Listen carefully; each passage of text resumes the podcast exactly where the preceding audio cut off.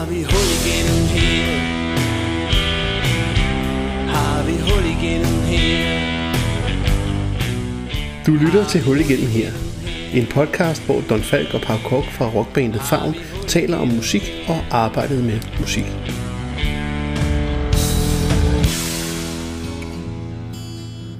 Vi er i gang med at pløje os igennem Favns femte album, Saltvand. Og det er Don Falk, der taler her, og øh, velkommen til afsnit nummer 3 i serien om sangene på Saltvand, hvor øh, jeg og Favns anden halvdel, Pau Kok, som er trommeslager og øh, lydtrollmand, ham der mixer vores albums.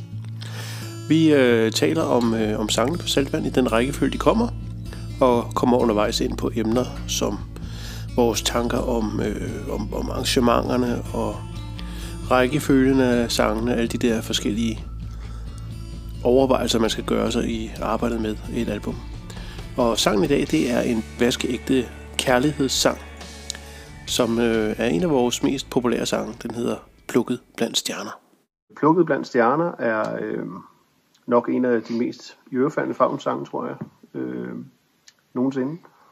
Øh, og øh, også en af de, øh, de få sådan helt øh, skamløse kærlighedssange, kan man vel sige. Som sangskriver, så er man jo et eller andet sted forpligtet på at, at skrive om, om de ting, man, man ser, de ting, man oplever, de ting, man føler. Som Billy Jønsson engang sagde i, i Gasolin, øh, på livepladen sådan, at det er meget svært at skrive en kærlighedssang.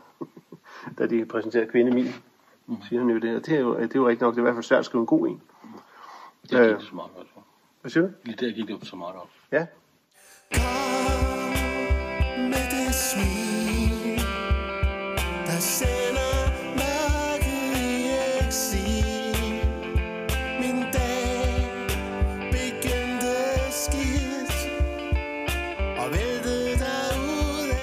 Lige nu hører man faktisk den karon, som farmand sidder på at bruge som stol lige nu.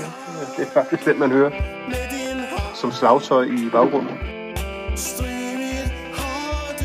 Det her, hvor andre moderne musikere sikkert ville have brugt en rytmeboks. det. Gå på held.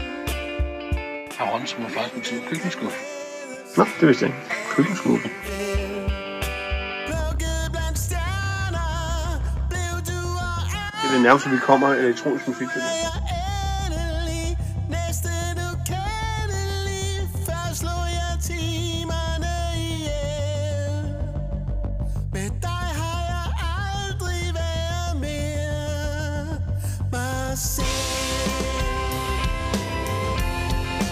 Det er så noget andet. Det, altså, øh, den her sang er jo, øh, er jo nok også, jeg tror faktisk første gang, øh, man hører resultatet af, at jeg har, har øh, studeret og øvet øh, sang, altså prøvet at udvikle mig som sanger de, de senere år her. Det, det, det kan man faktisk høre. Har båret frugt flere steder på, steder på, på, på albumet. Og nok mest alt i den her sang.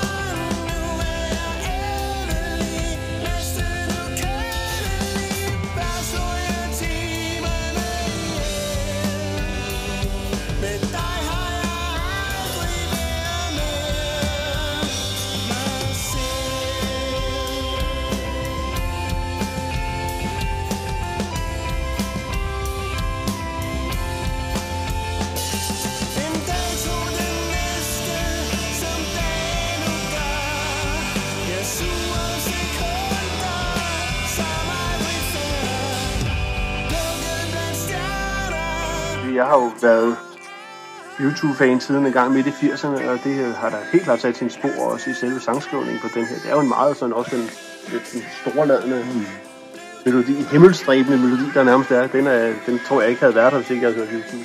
Det er næsten det, jeg tænker på, øh, hvis du er helt Hvor er I oppe? præcis. Ja. Det er faktisk en af de første, jeg tænker på, der jeg den. Jeg har den der forladende ting, jeg har.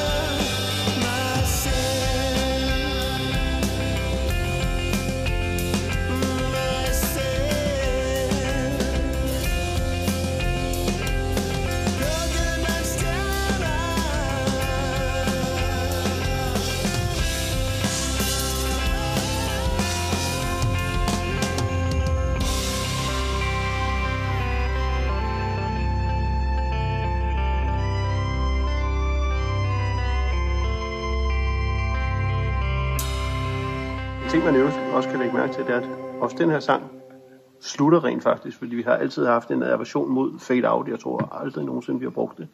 Ikke. Øh, det der med, at man skruer ned for et nummer, når det slutter, det har jeg altid synes var fuldstændig absurd. Jeg, synes, det er sindssygt irriterende at høre på, øh, når andre gør det. Øh, Så det bruger vi ikke. Vi bruger øh, det, man på, på amerikansk vist nok kalder in concert endings. Som jo egentlig bare betyder, at man faktisk har gjort sig den ulejlighed at finde på, at sangen skal slutte på en bestemt måde. Det værste for mig som musiker ved et fade-out, det er lige der, hvor man ikke rigtig kan høre mere, der er der nogen, der er i gang med at spille noget virkelig fedt. Ja. Og jeg får aldrig nogensinde at høre. Det er jo forfærdeligt. Øh, spil nu bare færdig. Jeg tror, øh, øh, jeg ved ikke, man kan se, man, man kan nok researche på, hvor, hvorfor det overhovedet er opstået. Jeg, jeg har hørt en, en teori om, at det skulle være noget med, at så fortsætter sangen ind i hovedet på en. Øh, fordi den ligesom den forsvinder lidt ud i det uendelige, så fortsætter ideen, så fortsætter den ind i ens hoved. Øh, det kan godt være, det har været tanken bag det. det øh, jeg har oplevet mange sange, som rent faktisk slutter rigtigt, og så fortsætter det alligevel ind i hovedet, fordi de faktisk er gode. Så den, den, den, den køber jeg helt. Øh, Jeg synes, jeg synes egentlig bare, det er irriterende. Jeg tror også, en, en, en, en forklaring kan være, at det, det kommer fra den tid, hvor man jo, som man er begyndt på igen, øh, lavede, altså udgav plader på LP, og der, at det begrænser, hvor meget plads der kan være, så har man simpelthen bare løst det ved nogle gange bare at skrue ned simpelthen.